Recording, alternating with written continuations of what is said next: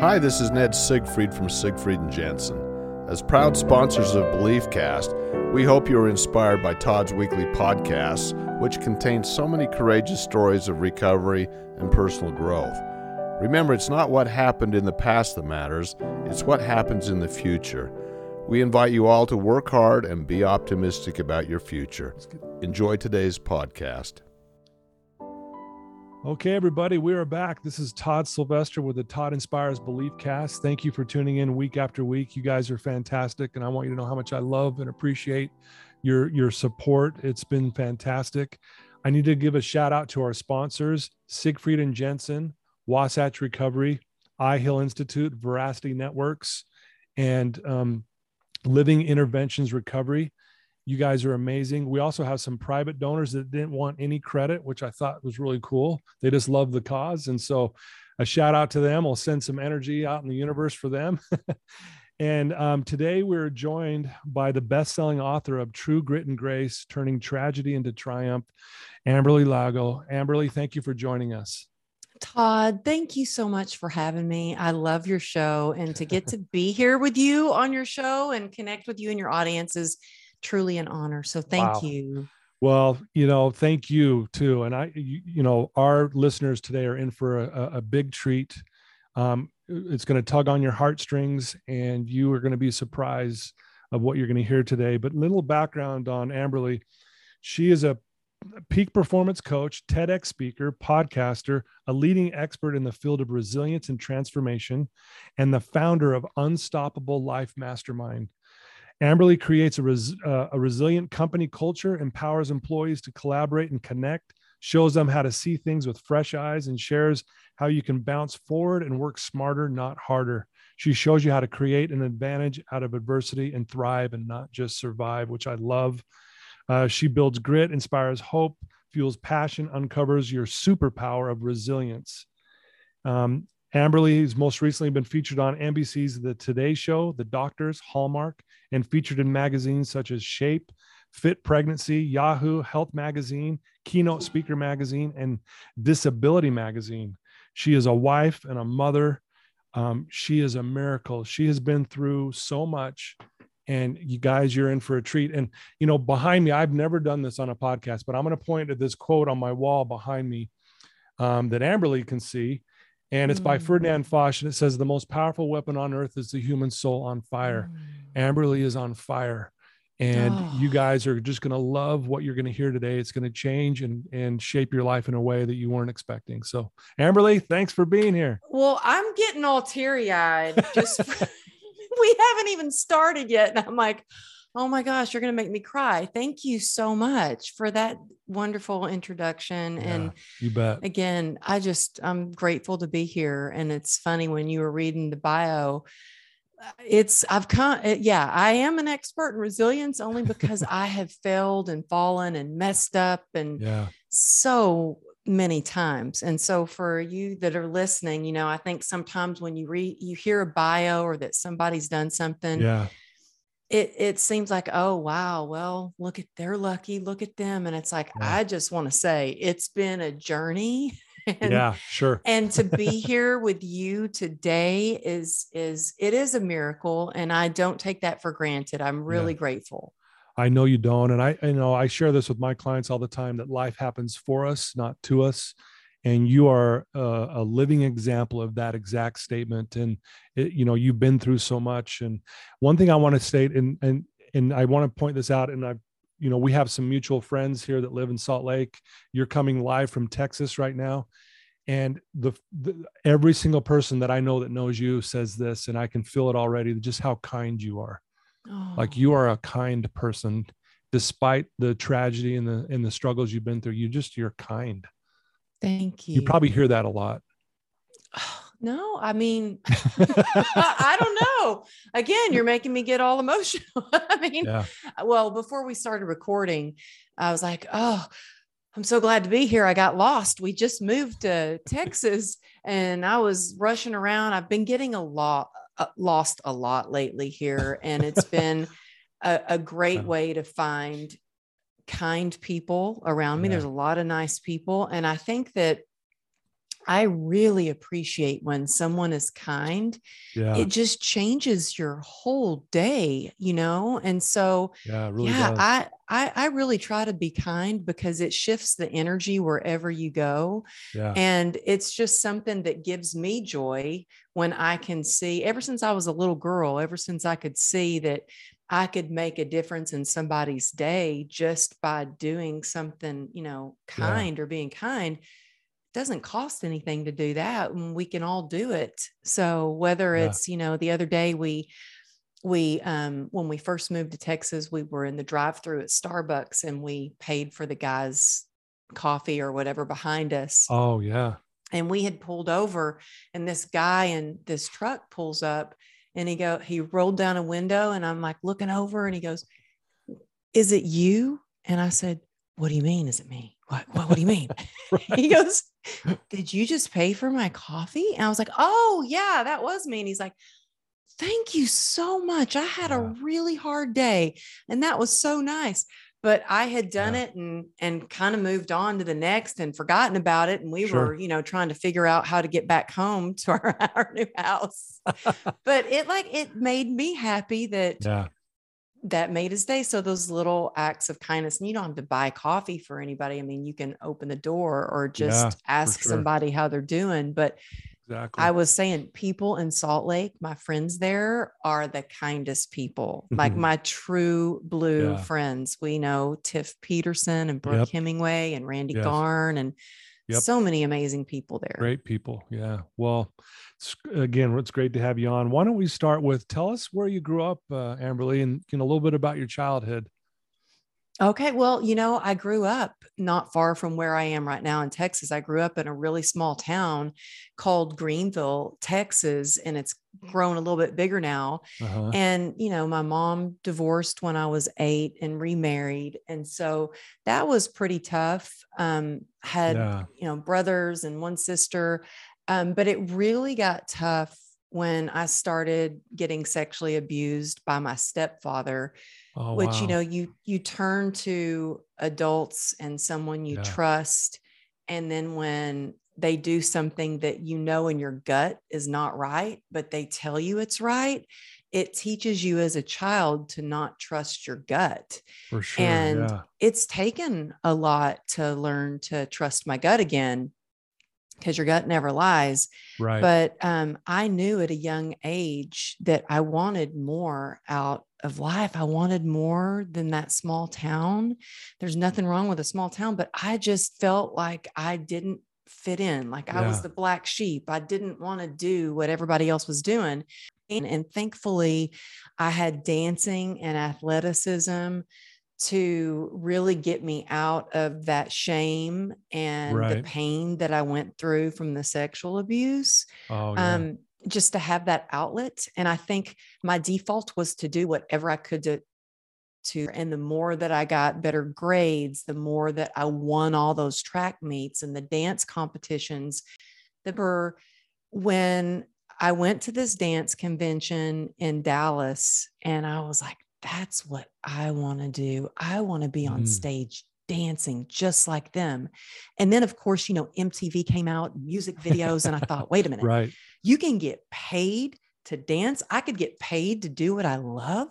Yeah. And so I thought, well, I we didn't have the money to take a lot of dance classes or anything like that. So I did whatever I could to work. And I knew from a young age that I was going to have to work and save up enough money if I wanted to move to Yeah. California. So I started working at like age nine. I was babysitting at age 13. I started teaching dance at age 16. I was working at the mall. I was a lifeguard. And by Yeah. the uh-huh. time I was 18, I had saved up $1,200. And I knew when I graduated from high school that I was going to pack up my little Suzuki Samurai and hit the road. And that's exactly what I did. oh, you know, it's funny. I, I, I used to drive a Suzuki Samurai way back. You in- in did? college. Yeah. That's They funny. were fun. Those They things would fun. flip, man. They were Yeah. fun though. Yeah. Well, well, so man, I mean, you know, you you went through some sexual abuse as a child. I mean, again, we're not to go into all the details there, but I'm sure I I mean, how did you find that strength even as a child to, to, to again to pursue the dream and, and go, I got to start saving money and work hard. And how did you how did you manage that? And did you, you know, did you have help back then going through that? No, I didn't actually. Mm, wow. um, I remember, you know, when you go through something like that, there's this deep pain, but there's this horrible shame that comes along with it that yeah, right they tell you you know you feel like you're the bad one. You, it, you just feel icky. You feel it feels horrible. And you know my stepdad had a degree in psychology and the mental things and the games he would play with me and he would tell me that i'm going to kill your mom if you say anything. And so oh my god i believed him. And so yeah. carried around secret but i also never felt safe in my own home. So I started, I never wore a bathing suit in public around him or anything. Mm-hmm. I never yeah. wore my dance lid tart around him. I always wore big baggy clothes in front of him. Yeah. And I remember, you know, there was one night just sitting at the kitchen table and he had his back turned towards my mom was doing the dishes. And he said, you know, he would say things like, you just wait until your mom leaves. He would mouth oh it. Gosh. And so there was this constant wow. fear, a fear of, what is he going to do to me next? What yeah. is he going to do to my little brother? What is he going to do to my mom? Yeah. And I got to the point where I think I was about 13 and I went to my dad and I told my dad, I said, Dad, please, you got to promise you won't tell anybody. Yeah. And I told him what happened. And he didn't tell anybody and he didn't do anything.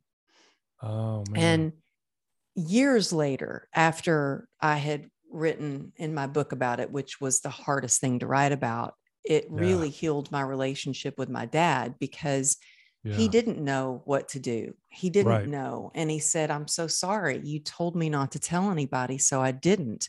Well, it was really a cry for help. For sure. And yeah. at that point, when I didn't get help, it was a gift to me because I knew at that point it was up to me to take care of myself. Wow. And the next time my stepdad came into my bedroom and he grabbed me, I'm getting kind of graphic, I guess, but he grabbed me by the hair and pulled me down on the bed. And I kicked him and I fought him as hard as I could. And the look on his face when I fought back, that was the last time he ever touched me. And wow. it was not only my passion for wanting to dance and mm-hmm. pursue my career, but it was an also a gift and a, and a sword, if you want to look at it that yeah. way, yeah. that there was no way I could stay there because it was not safe for me. So I was going to get out of there. I had to go somewhere. And so right. um, it, that pain pushed me along and my passion fueled me to and i was like i'm going to make it.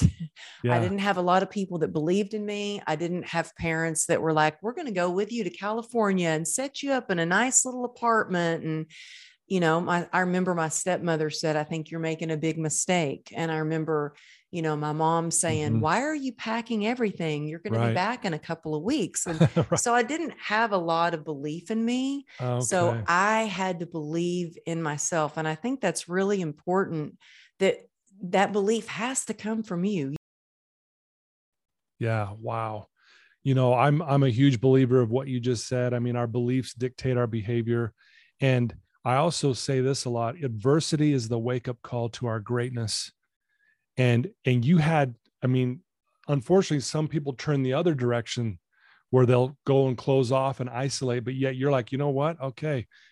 I don't have the support but i'm going to go do this. And man what a what a decision that was for you at that time. And well you really are the uh poster child for res- resiliency you know? Oh. it's amazing. And little did you know what maybe this was preparing for you for your other uh, challenges uh, ahead right?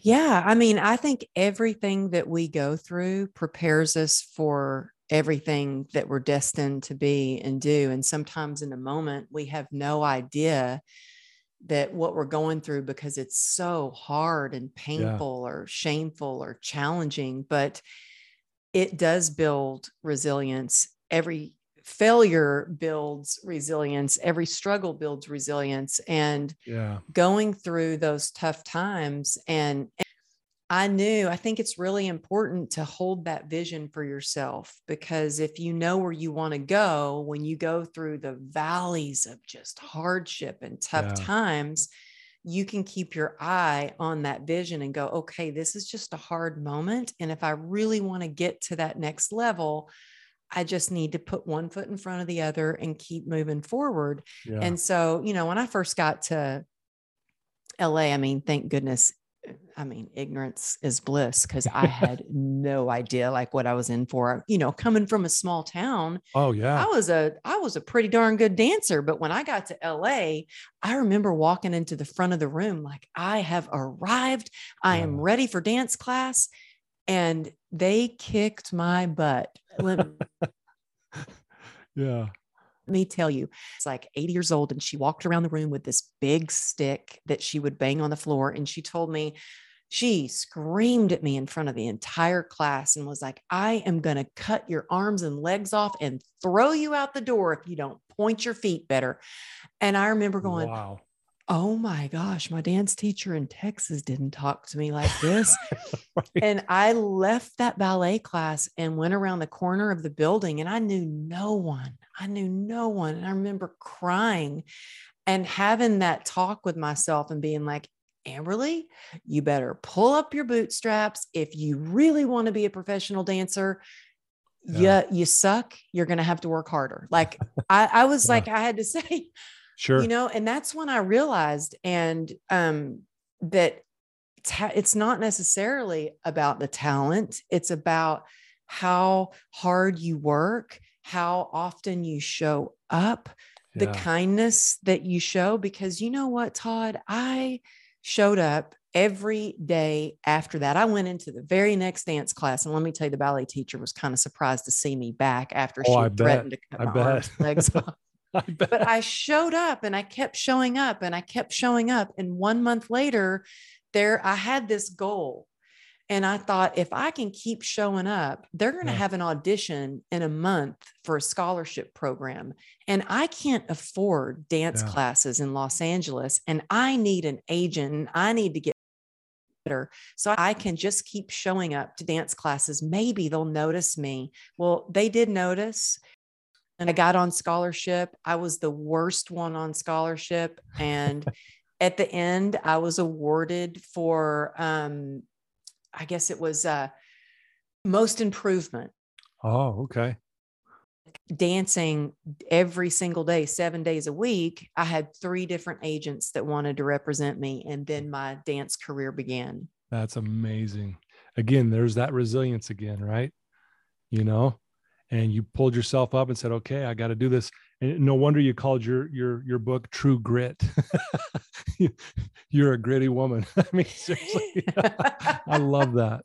Well, so you, you know you're in LA. We'll we'll kind of jump ahead here now, and I, and I love what you've shared so far. But I want to get into, you know, you I, if correct me if I'm wrong. You married the love of your life. You just had a baby, if I remember correctly, and then then you had some something tragic happen in 2010 and so why don't we just kind of pick up from there and just kind of tell us what happened and, and share share this uh, this tragedy of what you went through. Yeah, thank you. Well, yeah. I had, you know, had a very successful career in dance and then transitioned and was sponsored by Nike. I was doing infomercials. Wow. Um, I'd worked with Body by Jake. I mean, I was oh, on oh, yeah yeah, he's awesome. And, you know, you would go into any Rite Aid or CVS and you would see vitamin labels with a picture of me and my daughter on the label. I had several trainers that worked for me. Man. I had a very successful business. And yes, finally, after two failed marriages, met the man of my dreams. And I kind of thought, wow, life is good. I yeah. this is good. I'm living the California dream. Like all that grit right. paid off, you know? Yeah. yeah. And um I had just ran 11 miles, trained some clients and it was a holiday weekend and I jump on my Harley. I'm on my way home and it's just one of those beautiful California days and wind blowing through my hair. Yeah. And this SUV shoots it out of a parking lot and crashes right into me, T-bones me. I'm thrown 30 feet or sliding across the asphalt and not knowing if I was sliding into traffic or where yeah. I was going. Oh my gosh. And feeling immediate pain. And when we stopped, I looked down at my leg and it was just, it was broken oh. into pieces. And it Man. was, I remember if I let go of my leg, there was blood everywhere. And I just, I started cussing and it's fine because yeah. I was cussing. And then I thought, oh, my Methodist mom wouldn't be proud of that cuss word. Wow, I can't believe I just said that. And then I was like, oh, wow, I have some pulled pork in my backpack. And this is my husband's brand new backpack. There's going to be pork everywhere. And I'm worried about my husband's backpack, my mom. Wow. Then I'm thinking, oh gosh, I might have to train clients on crutches for a while. Like I was worried about everybody else, my clients, my mom, yeah. my husband cussing, like all these things. And I'm literally dying. My femoral yeah. artery is severed. Wow. I didn't know at the time, but I was bleeding out. I had this guy that was really, he saved my life. He came over right away and made a tourniquet around my leg. Mm. I was rushed to the hospital. It was my ever seen him cry. He's a first responder. He's a lieutenant commander with a highway patrol. And so yeah. I'm used to him. He's a big, tough guy, and he yeah. was freaking out. And I thought maybe this was it, that I was going to die. And I thought, oh gosh, I need my husband to pull it together. I need to make sure he's going to be okay to take care of our kids. And I yelled across the room, honey, I need you to get over here and be strong for me. Ooh. And the room got dead quiet. Yeah. And, and that was the last thing I remember before they put me in induced coma because I was literally, you know, I'd lost so much blood. They couldn't yeah. control my pain. And when mm. I woke up from a coma is when I learned that they were going to have to amputate my leg. I had a 1% chance of saving it. And that is when the journey of healing truly began. Yeah. And I know, you know, you didn't obviously want to lose your leg and that 1% chance, you're like, you know, we're going to, we're going to, I'm going to take that chance. And I want our listeners to know you still have your leg. Um, and but uh, obviously you went through i think what was it 34 surgeries after that uh, on your leg? yeah 34 surgeries. Now had i known it was going to be 34 surgeries i might have been like you know what? Just go ahead and take it. Yeah take the leg. Take it. I'll skip those surgeries. But i uh-huh. just heard you have a 1% chance and i thought oh well and the one doctor we found and i got transferred and months and months in the hospital and you know thousands of hours of excruciating physical therapy, I have my leg, but I do still have a lot of pain. And I yes. feel like pain's been my biggest teacher to be better and you can heal and grow and teach others along the way. Yeah. Well, and that pain, um, is that the the CRPS that you've mentioned? Um, yeah. And that stands for com- complex regional pain syndrome, which is like considered the worst pain anyone can go through. If that is that correct?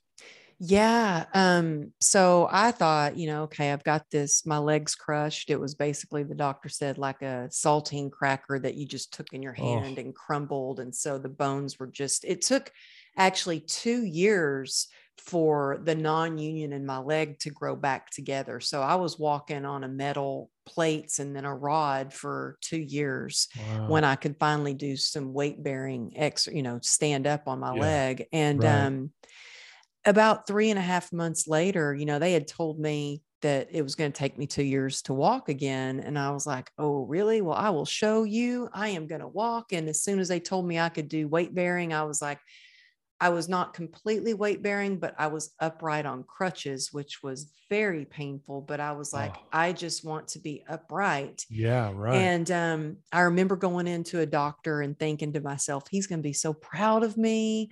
And I walked in and got the worst news of my life. He took a look at me, did a, you know, a mm-hmm. checkup, and he was like, You have something very serious. And I'm like, I was kind of like, yeah, I know I got hit by an SUV, yeah. but can You're we like, get on with this appointment? Like, right. I know it's pretty serious, but yeah. like, how much longer until I'm running again? And um, he said, You've got complex regional pain syndrome, and your life is never going to be the same. Wow. There's no known cure back in your wheelchair. And I was like, Okay, for how long? And he's like, yeah. Forever. This is, there is no known cure. It, you are going to be in pain the rest of your life. And oh my goodness. disabled probably have to wear orthopedic shoes and i was like heck no i'm not wearing orthopedic shoes. Like i was like so no no no no no. I cried all the way home and i didn't go back home and get in my wheelchair. Instead i got home switched cars with my husband went to straight to physical therapy and terry the physical therapist was like amberly what are you doing here? You don't you don't have an appointment today. And I said, I know I don't, Terry, but I just learned something and I'm going to mm-hmm. have to work harder than I've ever worked before if I want to have the life that I have imagined that I vision for my this vision I right. have for myself. Yeah. yeah. And um I was at that PT so much that I actually have a key to the place. They gave me a key to the facility. They're like, okay, right. here, here's your key. Yeah. Just come, it's your new home, you know? Yep. And um, it's been a journey. Oh yeah, my goodness. Can't even imagine. Uh, ketamine infusions. I'd never done a drug in my life. Ketamine infusions to try to reboot my nervous system. Right. Anybody that is listening that has any kind of nerve pain, I know you get it. It's like, yeah. this pain that's almost untouchable. Um, for me, it's like a vice grip on my leg and a burning, um, like battery acids in my veins and oh my God. Um, spinal blocks, spinal stimulator, ketamine. Nothing was working. Mm. I mean, I was on 73 homeopathic pills a day and 11 different prescription medications. And I was really anybody that would say, Oh, I've got something that'll treat your pain. I was like, Really? Yeah. Let me buy it. Let, Let me, me take that. it. Let yeah. me do it. Let me. And, you know, nothing was working. And that really got me into trouble uh, with drinking because mm. I started drinking wine and, okay you know, I was never a drinker. There's a lot of alcoholism and addiction in my family. And yeah. I always thought, well, I'm going to be different. I'm not like them. I'm going to do something with my life. Right. And lo and behold, I remember having a glass of wine going, wow, the doctor didn't, why didn't the doctor just tell me to have a glass of wine to kind of ease that nerve pain, to help yeah. me stuff down these feelings of, unworthiness and inadequacy and the shame because I'm scarred, like deformed now on my right side and from the hip down. And to go from being this fitness model doing infomercials to yeah. completely st- scarred and deformed, and your body doesn't yeah work the way it was just in every kind of pain physically emotionally spiritually i was broken mm. and mm I kind of I was like, nothing's working. Screw it. I'm just going to drink. And let me tell wow. you, I remember thinking, well, this isn't the healthiest thing to do, but if this is what I have to do to get by and to help with the pain, I guess I'll just do it. And that worked until it didn't. Mm. And my life came spiraling down quick and all of a sudden you know i had kind of this double life of everything on the outside i was trying to hold it all together and pretend like i was okay and mm-hmm. i didn't want people to know that i was in pain i didn't want people to see that anything was wrong yeah. i would try to cover up all of my scars and try my best to walk without a limp and try to like fit in with the other moms i remember when my youngest daughter went to a new school thinking I'm going to try so hard to walk without a limp because I don't want anybody asking me any questions. I right. just want to fit in. I just want to be normal, right. whatever that is. I just want to be normal. Yeah. I was trying to get my life back. And I think that when we go through something, one of the biggest lessons I've learned is that resilience isn't bouncing back. And it's not going backwards and trying to fix what's broken broken mm-hmm. it's really moving forward and choosing the courage to reinvent yourself Ooh, to open your mind that. up to do new things because when you're constantly trying to fix what's broken or go back to the old yeah. you can't see these big, huge opportunities in front of you. And so I don't think it's going back. I think it's bouncing forward and moving forward with grit and giving yourself a lot of grace along the way. Wow. I love that. That's very well said. And I think that's amazing advice. And I love that. You know, there was a time where I think you talk about where you got on your knees and you prayed. You know, will you talk a little bit about that and how your faith has kind of helped you again pers- you know move forward and bounce forward and, and to reinvent yourself, so to speak. Mm-hmm. I remember um, there we were in this tiny little rental house because we were remodeling our house at the time, and it, it just I was like I said trying to hold it all together, and there was a moment, and I thought, I am. I mean, I'm just gonna. I know you share a lot of like vulnerable stories here, so I'm gonna be completely transparent with you because this isn't something I've shared a lot. Oh wow, thank you. I remember taking a swig of vodka straight out of the bottle. Like I just needed to get out of pain as mm-hmm. fast as I could. So forget yeah. the glass, forget. I was like, the bottle was in the closet and I was taking a swig and I, it was like I caught a glimpse. How did this happen to me? How did someone who was so successful end up like this? And then I got into yeah. that whole victim mentality. Like, yep. I was like, how did a good girl like me end up here? Mm-hmm. And I thought, okay, I've got a choice here. I can yeah. keep, I'm going to kill myself. And now, then I understood why they called CRPS the suicide disease, because yeah. a lot of people kill themselves either quickly when they realize they're going to live the rest of their lives like that, or they yeah. slowly kill themselves like I was doing. And I was slowly killing myself every wow. day. My spirit, physically, my liver enzymes were elevated 300 times the normal rate. Oh you know, I remember going for a checkup and the doctor called me. The doctor never calls. You're lucky if you get a call from the right. nurse or the front desk. The yeah. doctor called and he's like, Do you drink? And I'm like, Oh, occasional glass of wine here or there. And I was like, yeah well your liver enzymes are saying something totally different you know mm. and so i kept getting these wake up calls but it was the yeah. moment that i got down on my knees and i prayed for god to help me please what do i do? I mean i get emotional just thinking about it. Yeah wow. And i still pray every morning every whoa sometimes throughout the day several times a day. Yeah. Um and it was like you know we don't we're not meant to do hard things alone. Yeah.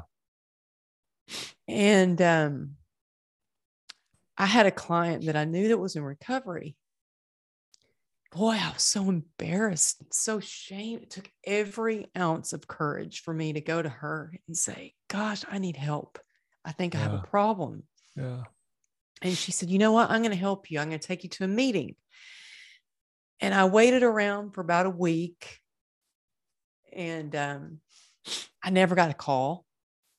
And I thought, oh my gosh, I'm going to die. I need help now. And so I Googled recovery meetings and I was like, man, Google was awesome because I was like, I need yeah. a time when yeah. my husband's at work and he's not going to know about it. Yeah. And my daughter's in school. And I found a meeting and Todd, I went from sneaking my drinking to sneaking going to recovery wow. because my yeah. husband was a cop. And when I had mentioned that I had a problem, he's like, You don't have a problem.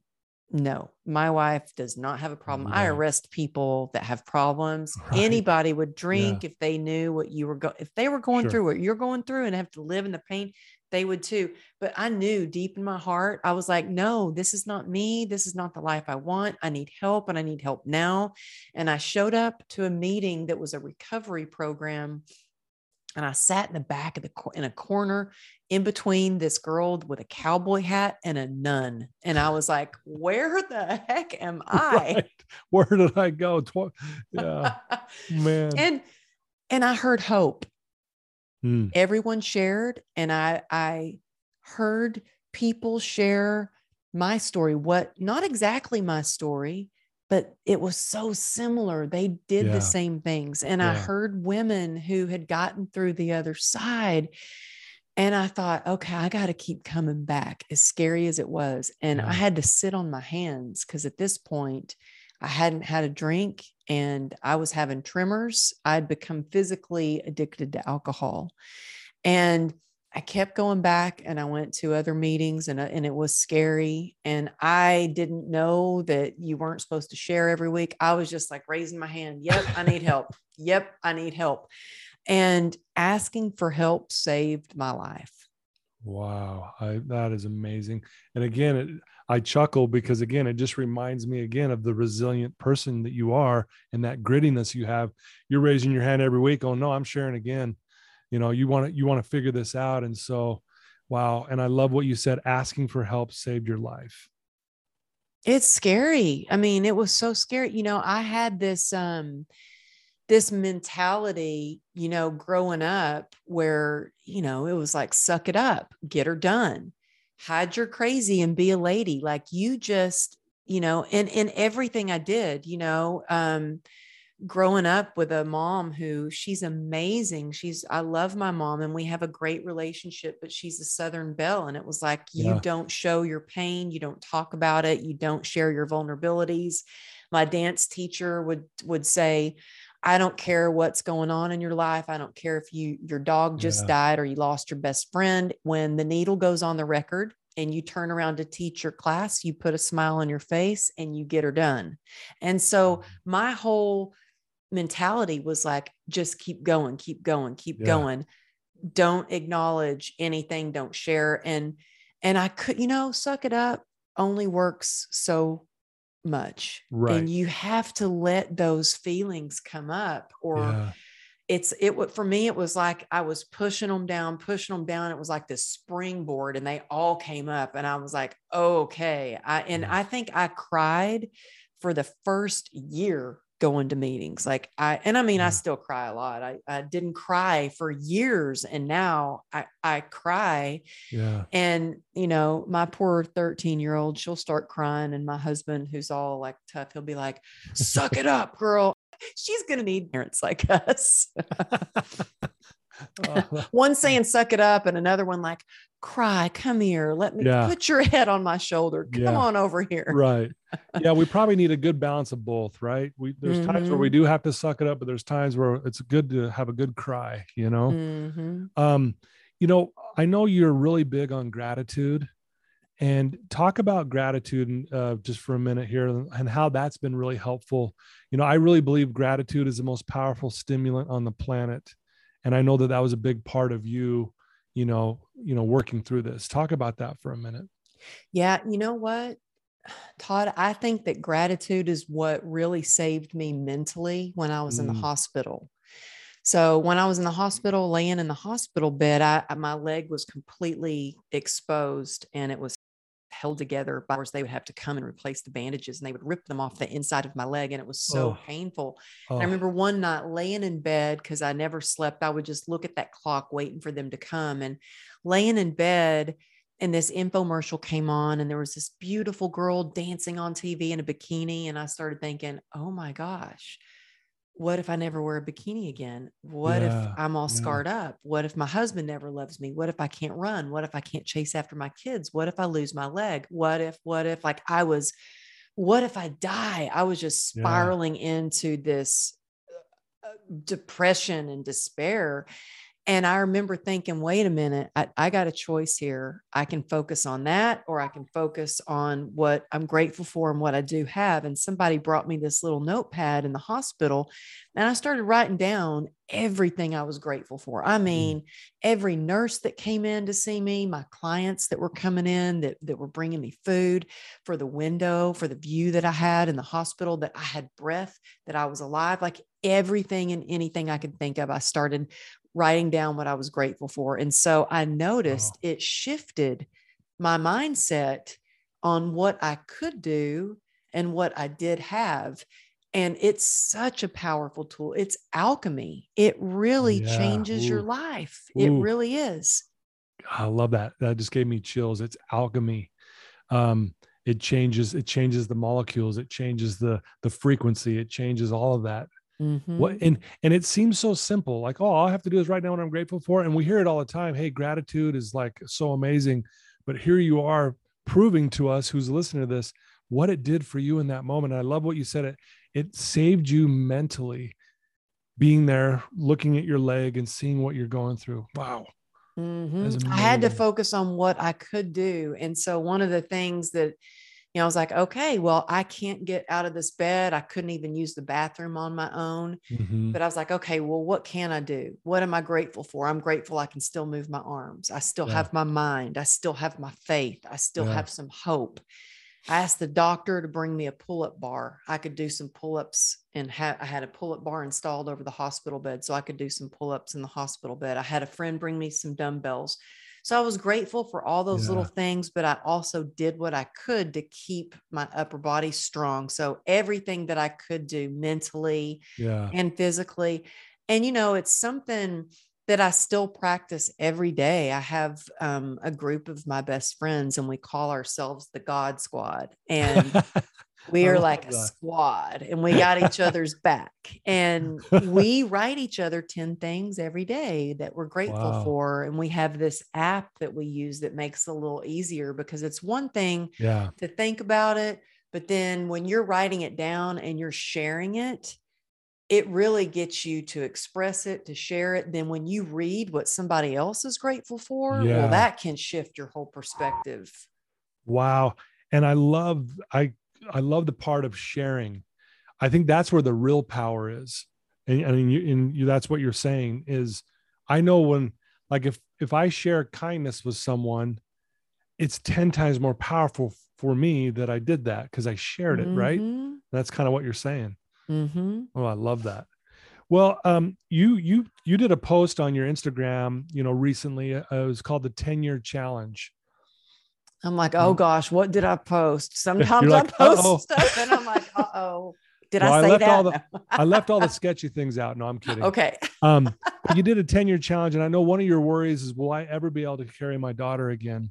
And you showed a, a you know a picture of when you're actually standing on some crutches you, you're showing your leg and it's it's pretty mangled up and and then you show a picture of you now and and then it's i think she, she's 13 your daughter is that? Yeah and she comes running you you show a video and she jumps into your arms and then she says run and you're like run? Okay. And then you run down the hallway with her mm-hmm. in your mm-hmm. arms. It, I it seriously brought me to tears. Talk about just that transformation that you were able to carry her. How did that feel? Well you know what? Thank you first of all for even like noticing that. Um i i had actually uh i'm constantly my stories on instagram are usually our shenanigans at the barn and, and stuff that i'm doing right. most of the time with my 13 year old daughter she's like my favorite sidekick and and one day in my stories on Instagram, she ran over my husband, recorded us, and it was in my stories. And one of my friends had seen that, and she's like, That I can't believe that you can carry her now that you yeah. should post that. So that's thank mm. thanks to my friend Samantha Joy, who was like, You should post that. Yeah. Um, but I remember it took me two years to actually, you know, it took me years of up and down, up and down, yeah. in and out of a wheelchair, in and out of surgeries. And two years, we were after my accident, I went to Zuma Beach with my family and I ran on the beach for the first time with my oh daughter. My and my husband got a picture of us. And it's wow. crazy because she's little and we have like the same stride. And I oh, would really? run a little bit and fall yeah. down and get up and run again. But to be able to hold her now, I mean, it it just it means the world because yeah. that's something I wanted to do more than ever. People ask for my biggest inspirations. I wanted to be an example of a woman and a mom who was resilient and who would use her voice and stand up for yeah. what she wants and who would walk again and not be a victim but a victor yeah. of their Ooh, life. Love that. That's amazing. Well, you really are amazing, uh, Amberly. You really truly are. You're inspiring me. I'm tearing up every time you're talking and you know, you're doing a lot of good things now. You've been through so much, but now it's almost like it goes back to that sharing part. You're now giving back of all these, you know, hard lessons that you've learned and you're you know like we mentioned it in your in your bio but you know you're a peak performance coach you've you've you've done a TEDx talk you're a podcaster you're you're an expert in the field of resilience and transformation. And you're also the founder of the Unstoppable Life Mastermind. Talk about just a little bit about what you're doing now and kind of how that's, you know, shaped you and, and continues to shape you. Well, you know, I think that like I talked about before, I was trying to get back to doing coaching clients one on one because yeah. I love working with people. Yeah. And I remember thinking to myself, okay, this isn't working out because I was actually, my leg was bleeding out across the gym floor. That's a whole other story. I kept oh, like trying to push hard. And I'm like, this is not working out.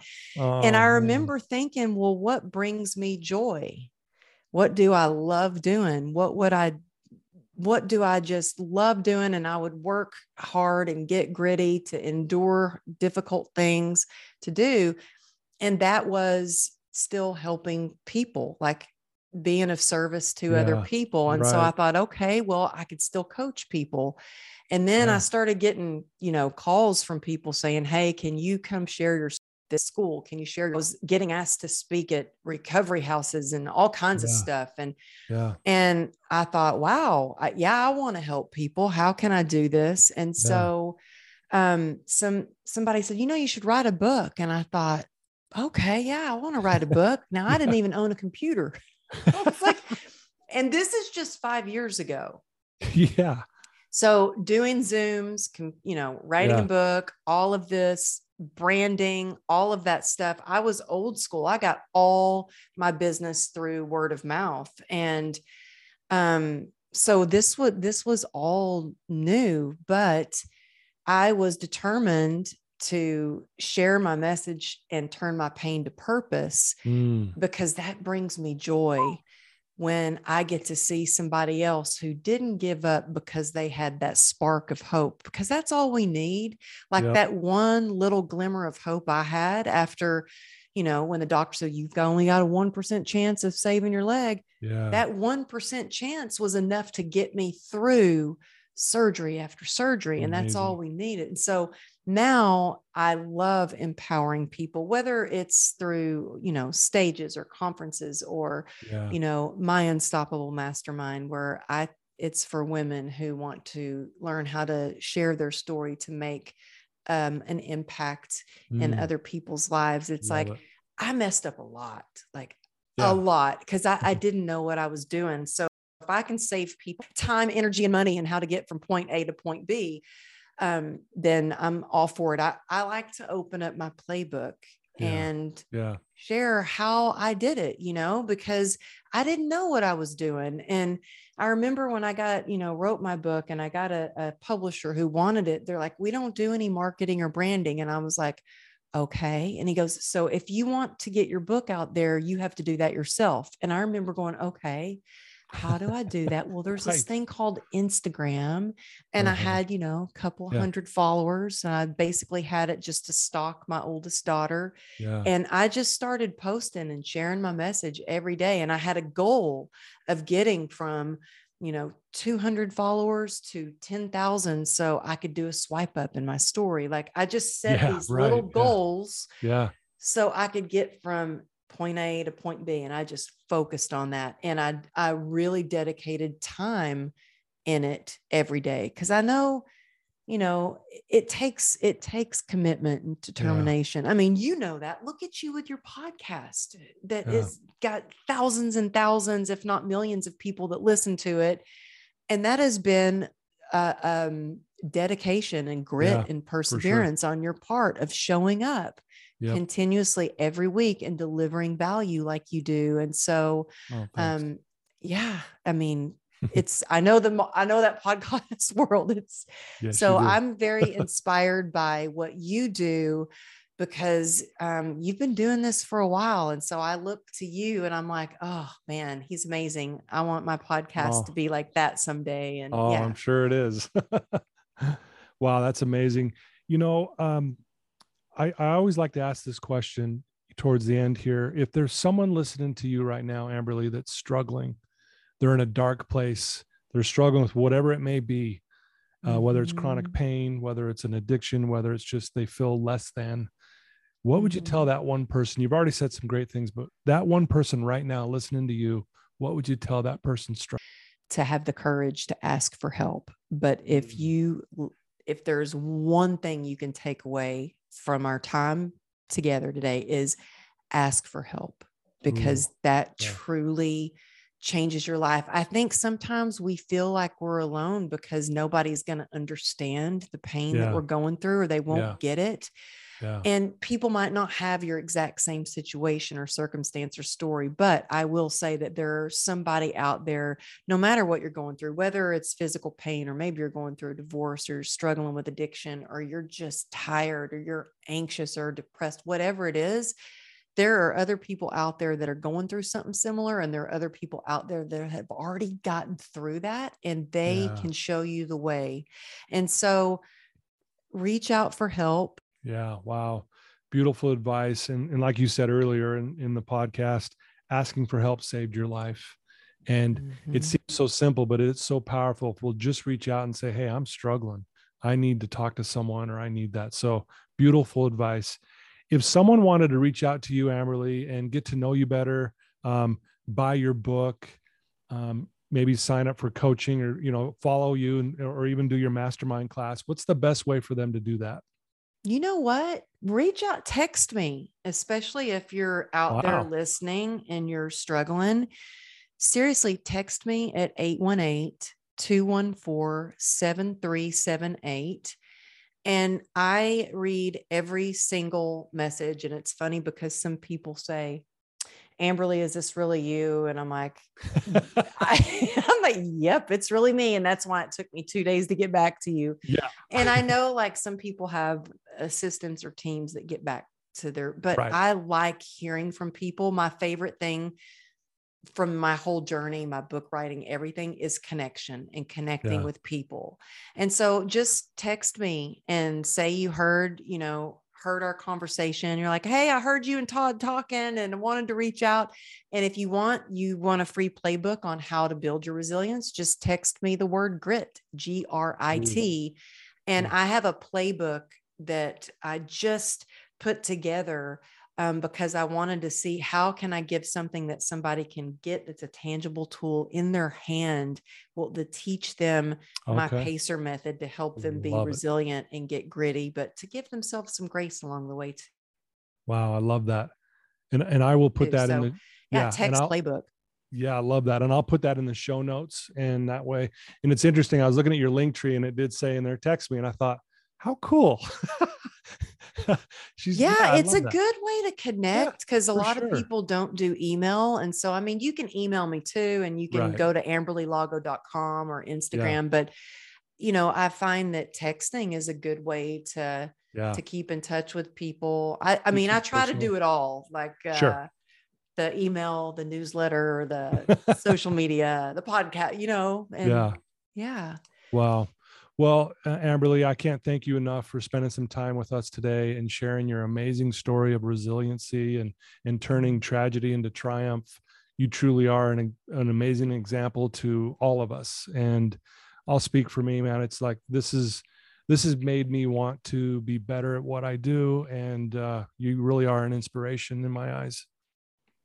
Mm, Todd, thank you so much. This is like uh, I have really enjoyed getting to talk with you and again, I'm so inspired by all that you've done with your podcast and what you're oh, doing to you. make such an impact. So for me to get to be here with you is a really an honor.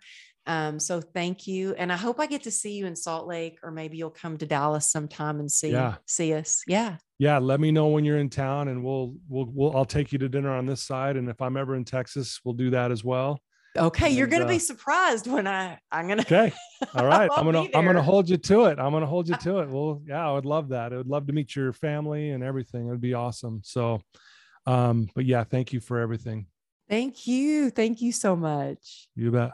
Well, there you go, folks. I told you this was going to be one of those amazing stories from an amazing person, uh, Amberly Lago. Please reach out to her. You can text her. She said it already uh, check out her website check her out on instagram. Um, she's doing amazing things and it'll be inspiring.